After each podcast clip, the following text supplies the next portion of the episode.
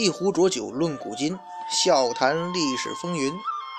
各位好，欢迎收听《历史的迷雾》，我呀是主播君南。今天呢，历史大爆炸，咱们呢该讲讲这个楚汉之争的下半部分了。这半这个楚汉之争的下半部分呢，还是用一句话来代替啊，那就是“老流氓三丢节操，楚霸王一再犯傲娇”。咱们呢，直奔主题哈。咱先了解一下这个老流氓刘邦和官二代项羽的撕逼的过程。简单对比一下这俩人吧。刘邦物理攻击几乎为零，魔法攻击超高；项羽与之相反，物理攻击超高，而魔法攻击几乎为零。从设定可以看出来呀，项羽啊，基本上是个高分低能的家伙。打仗是挺牛逼的，可是呢，不太会做人，政治智商和情商比较捉急呀，而且是无比捉急。而刘邦这个老流氓正好相反呢，打起仗来那跟屎一样。但是啊，他是一人精，常年的街头混混，那培养出来的极高的情商和能屈能伸的豁达，于是刘邦和项羽啊，简单来讲呢，就是帅才与将才的对决。孰高孰低呢？咱们接着说，说什么呀？要把大象装冰箱，拢共分几步？三步呗。哎，咱呢今天呢也要讲三步，所以才说叫老流氓三丢节操成大业，楚霸王三犯傲娇失天下呀。楚汉之争打得热闹，咱们呢就分步说。看看这老流氓到底丢了哪三次节操，而这楚霸王又犯了哪三次二，哎，才将这天下给消停下来了。那第一步呢，Step One，那就是鸿门宴了。上回咱也聊到鸿门宴了，在鸿门宴之前呢，刘邦和项羽啊还是志同道合的好基友啊，基本上都是有反秦的目标嘛，一起伺候老大，一起跟人火拼。结果一路走来的经历呢，全都喂了狗啊，没培养出一点儿的阶级感情。因为什么呢？刘邦抢先把皇帝给削了啊，把秦帝国给灭了，抢了这项羽的头条。项羽就想不通了，非要跟刘邦死磕，正耍狠呢。谁知道人刘邦吧，认怂认的那是撕心裂肺呀，入木三分。项羽忽然之间也没脾气了，他不知道如何是好了。最后呢，俩人就吃了个饭，而这顿饭就是史上最拘谨的饭局——鸿门宴。哎，我们知道啊，您说像刘邦这样的二混子，讲究四门功课，吃喝嫖赌，样样精通啊。可是到了咸阳之后啊，竟然下令哈，不杀不抢，规规矩矩的。这事儿被项羽的秘书知道了，于是就发发生了类似这样的对话。项羽这位范增范秘书，资格其实挺老，项羽尊称为亚父。这老范就说了：“爷，小爷这这这个刘邦这小子呀，有大志向啊，这顿饭说什么也得弄死他。”项羽就说了：“他这一单细胞生物啊，哎呀，这怎么好意思呢？人家小刘这态度还是很诚恳的嘛。”于是这位范秘书自作主张，饭局吃到一半。喊一个服务员叫项庄的进来，哼哼哈气的表演这个舞剑，就等项羽一声令下捅死这个刘邦。呃，刘邦就跟张良讲啊，良仔，我觉得这顿饭有点不寻常啊，为什么呀？砍不砍？你倒是给个痛快话呀！项庄也累呀。刘邦就说了，你他妈见过舞剑用菜刀的吗？咱说项羽这个人吧，平常杀起人来那是跟玩儿一样哈。咱不知道今儿他是吃错了什么药，优柔寡断，那是死活他就不下手了。这刘邦也不是傻子，一刀刀的在眼前晃的跟电风扇似的，那早吓尿了不是？那那那那啥，相爷，这可乐喝多了，哎，能去上个洗手间吗？然后呢，他就连滚带爬的。逃回这个自己的军营了，捡了条命回来，碰到牛逼的玩命装孙子，这是刘邦啊第一次无节操的认怂，能屈能伸的市井智慧嘛，居然还真的就有效啊！同样呢，这也是傲娇的项羽楚霸王第一次犯了二。哎，这顿饭后来教给我们一个道理啊，那就是前列腺问题不用怕呀，输了下半身，赢了下半生嘛。这吃完了鸿门宴，刘邦就把咸阳拱手让给了这项羽。项羽愉快地进去，把皇帝子婴给杀了，又把阿房宫给烧了个精光，图书馆也烧了个精光。咱们前面讲秦始皇焚书坑儒的时候，曾经聊过这件事。其实项羽干这事啊，比人秦始皇不地道多了。霹雳一声震乾坤，一枚崭新的美品二逼青年就这么诞生了。好了，项羽现在变成了全中国最牛叉的人了，又打胜仗，又削皇帝，成了实力派偶像。于是啊，自己呢就搞了一个西楚的王朝了。他给自己起了个响亮的昵称啊，叫西楚霸王，还一刀啊弄死人家楚怀王，然后跟皇帝一样，把一起造反的小伙伴们召集起来，要分封土地。嗯，可是啊，这项羽真不是当领导的料，管理能力呢，还基本为负数啊。打土豪分田地这么喜大普奔的事情，他让他干的呀，那几乎所有人都在骂娘啊。咱们说项羽啊，他没有称帝，但是他老爱干皇帝的事啊。这其中有两件事啊，可以说透露了项羽的下限。其中一件呢，他把这个首都啊，就他这个西楚国的首都啊，定在了徐州。关中啊，那是那时候的全国的中心呐，君临天下，帝王之气，走在路上都熏死你啊！能见度三米啊，最适合当首都了。我说这话可没别的意思啊，只是说关中这个地区嘛，因为这个就是在那个年代是最适合掌控天下的区域了。但是项羽说不行，得回家。老子这么发达，不回家显摆显摆，我图啥呀？看见没？大英雄项羽放现在啊，那就是个吃饭之前必须拍照发朋友圈的自拍狗，纯 low 货呀！哪里像干大事的人呢？哎，有人劝他呢，他还不听，直接把人扔锅里给煮了。所以说啊，项羽这个人吧，赏罚不分明。该杀的一个不杀，不该杀的他都弄死。另一件事呢，就是把刘邦放在这个关中旁边的汉中。汉中当时啊，虽然靠着关中，但是穷成怂嘞。所以项羽对刘邦先进咸阳这件事啊，那是耿耿于怀。鸿门宴上没弄死你，但也不能让你好过。刘邦那是什么人呢？哎，咱们注意那些混黑黑社会的啊，混社会的。他都有一股子豪气，对吧？这呀就是帝王之气。偏偏呢，这位刘邦啊，不但是有这种豪气，他还是个潜力股。放在这个帝王之都的旁边，哎，项羽自个儿反而跑到遥远的江苏去了。这个就是项羽第二次犯了二。兄弟，你为啥对江苏那么执着呢？楚霸王曰。江浙沪包邮啊！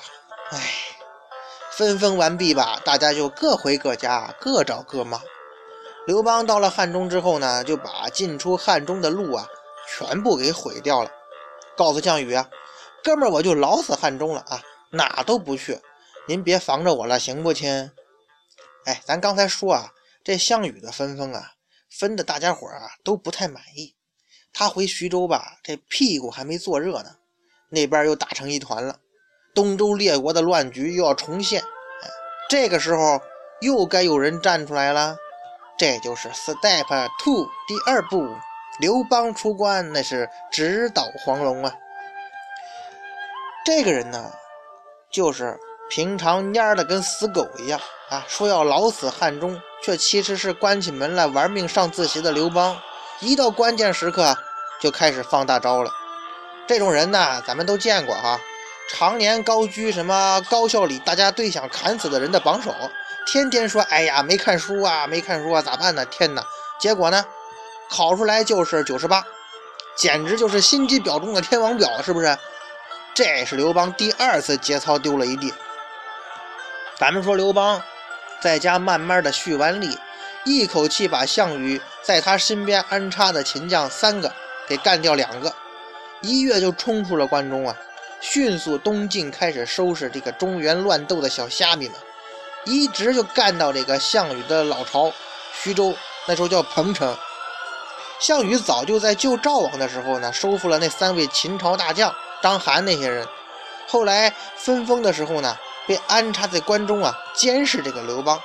陕西呢，素称这个三秦之地，这个这个说法呢，就是从那时候来的。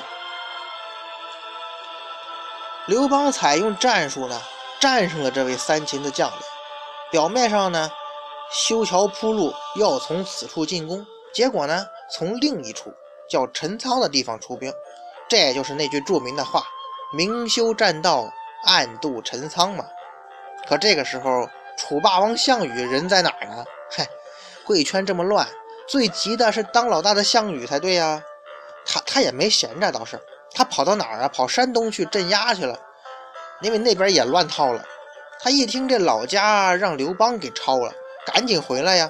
一到家就把刘邦打个半死。不得不说啊，项羽打架是真厉害呀！赶出去了，可是刘邦让人给扔出去呢，他还是跟没事人一样，没心没肺跑回关中又打了一仗，把三秦中最后一个给干掉了，又跑回来继续跟项羽对峙。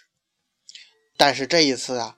倒是把项羽给打败了，退到一个叫荥阳的地方，然后呢，谁也搞不定谁，每天就对骂。僵持的过程当中呢，刘邦还派出一支部队啊，跑到北边去，继续收拾那些小虾米。这支呢，就是大将军韩信率领的部队。这韩信也厉害呀，他一口气把北边啊一堆啊乱七八糟的王啊全部给吃掉了。不过韩信这家伙吧，也不是什么好鸟。自己呢就坐在北方，看着刘邦、项羽互搞，消极怠工，差点啊还要单飞。与此同时啊，刘邦还派人去南边儿。好了好了啊，我已经看到你们晕菜的表情了。哎呀，那就不开玩笑了。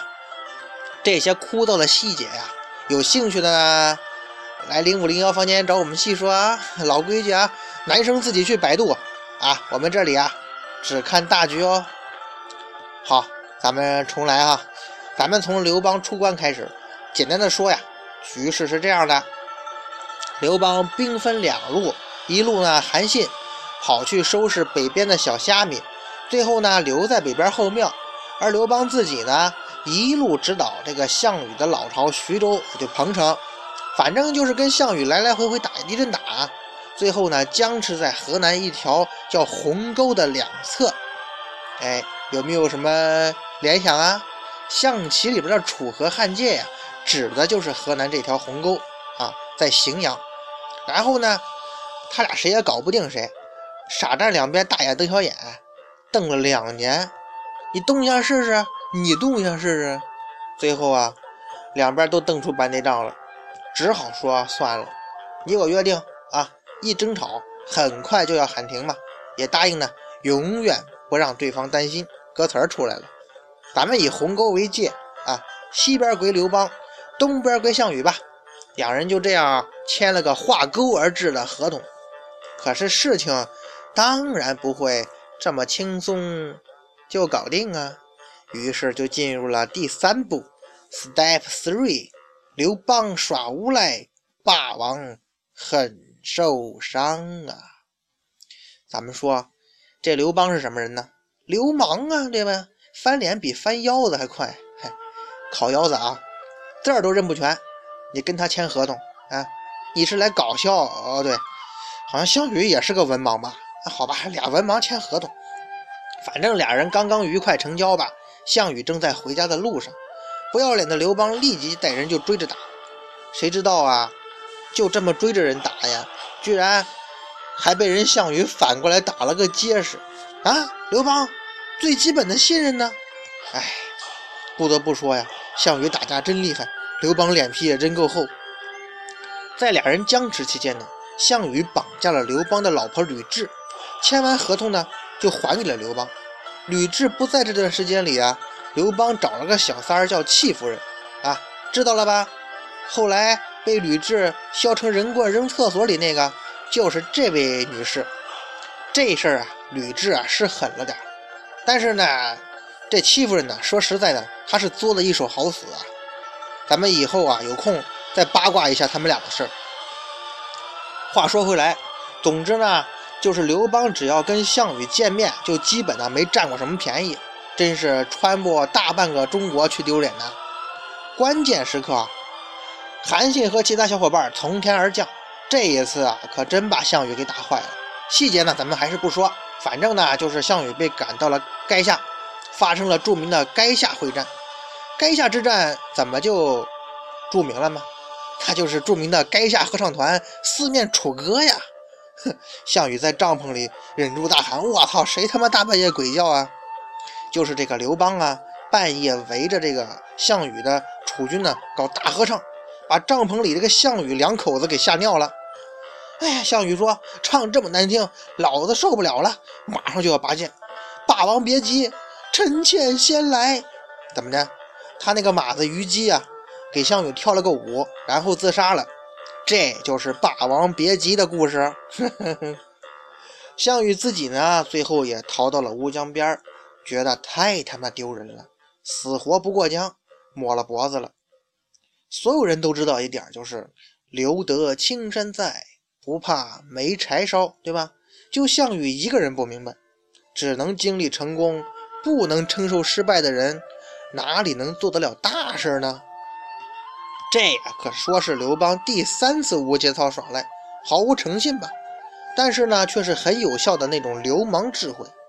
同时呢，这也是项羽第三次犯了傲娇的毛病，只是也是最后一次了。咱们的战神项羽就这么挂了，楚汉之争就这样落下了帷幕。后面的故事呢，大家都知道。刘邦呢，还是终结了乱世，建立了大汉王朝。话说这个刘邦啊，后来跟他的大将军韩信之间呢，曾经有过一段这样的对话。刘邦说呀：“信，我能问个问题吗？”呵呵，韩信说：“爱我。”刘邦一道黑线。刘邦说：“我是想问呐，你打仗这么牛逼，干嘛要听我的话呢？”韩信说。我能带兵，而你能带将啊，对吧？咱们通篇都在说刘邦，但其实啊，刘邦这样一个二混子，说他一个人能干这么多事儿，你信吗？所以啊，咱们在讲大汉王朝之前呢，我们不如来扒一扒他那些大名鼎鼎的小伙伴们，好不好呀？然后呢，下一次咱们就聊一下这个话题。今天就聊到这里了，再见。